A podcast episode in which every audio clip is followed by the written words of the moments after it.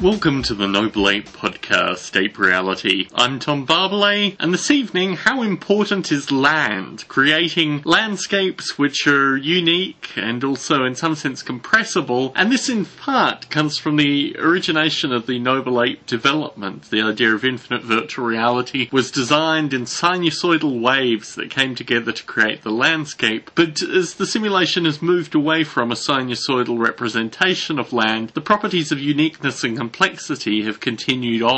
And to take a kind of evolution prize metaphor, there really is a question about how a new environment, a completely new environment, can be created from presupposed parts. To date, the development has created a procedural landscape method for creating the landscape, and this will continue in the near future with regards to the near infinite resolution for the integration into the Torque engine and potentially other third party graphics engines. But there is a kind of broader philosophical issue about what qualities the landscape should have, and as I mentioned, also the evolution prize. So, in this discussion, I am going to look at the various components of the landscapes and whether it is possible to create unique landscapes that can even be a surprise to the landscape creator, so to speak, which is really the nature of the evolution prize component in the question. When I started developing Noble Ape, I had this keen sense that uniqueness of the landscape, and uniqueness is a property where any point in the landscape is different than any other point in the landscape, and that is not only with regards to the height, but with regards to the surrounding curvature, the landscape environments basically surrounding various points. So you're in a situation where at any point in the landscape, the noble ape has different sense data coming in than any other point. And this comes from some paradox of a child that is raised in a maze where there are different sections of the maze that are exactly the same in terms of the turning and things like that. You can imagine in a perfectly kind of marble or carved out maze environment that a child may interact with that there may be points in the maze that are visually identical to other points in the maze. And this couldn't happen in Noble Ape development. I wanted to mirror some degree of reality and impart the landscape, the raw landscape. I'm talking here about a plane, a curved plane that represents the way the land looks was critical in that uniqueness. And part of the original manuals, in fact, an appendix to the original manuals, deal with the proof of uniqueness from the sinusoidal wave construction of the landscape. That was really quite critical in terms of creating the cognitive simulation. The other component that was critical in the simulated landscape was the idea of compressibility. That whilst you can render a landscape to a near infinite resolution and then store that information, you need near infinite amount of storage or a near infinite storage space in order to store that landscape. So there had to be a component of compressibility. And this is really the procedural nature of the landscapes, that there needs to be a way of describing landscapes to a really high resolution, but also that this description is something that one can take away. It's not something that needs to be maintained through the continuation of the simulation. It's something that can be returned to. And the current landscape environment for the simulation isn't quite like that. There is an array which is defined and then rounded between in order to move from the various points, as you'll see in the Ocelot interface if you run the simulation. And this is going to be changed slightly in terms of the torque engine and how other 3D engines interface with the landscape with a noise map that is based in some regard in the current rendering of the landscape as well. I moved from sinusoids to binary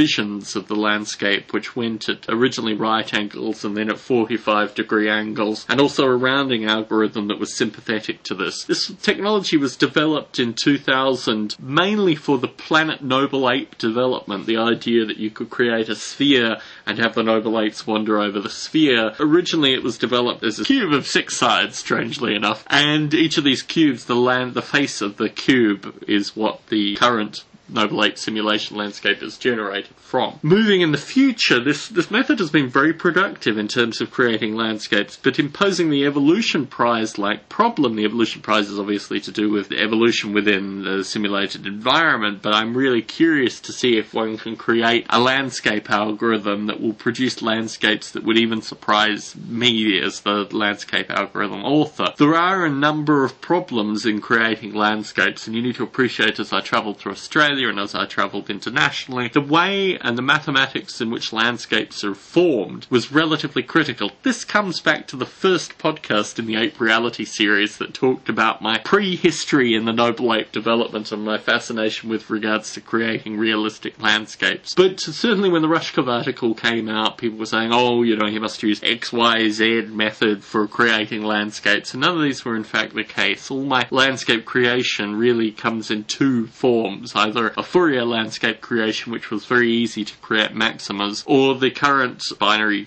spatial division, which creates the landscapes as seen in the contemporary simulation.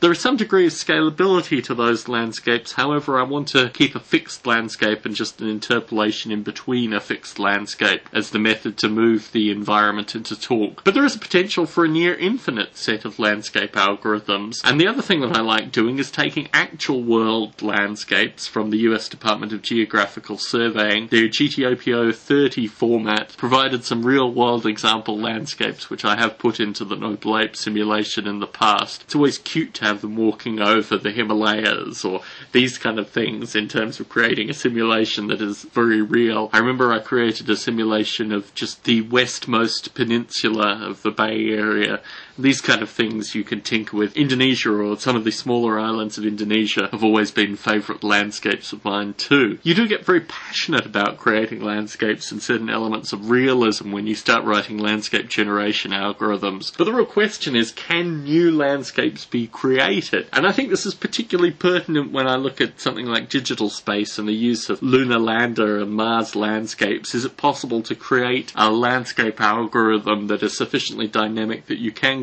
add all these potential features in terms of true desert and, and these features, mountains.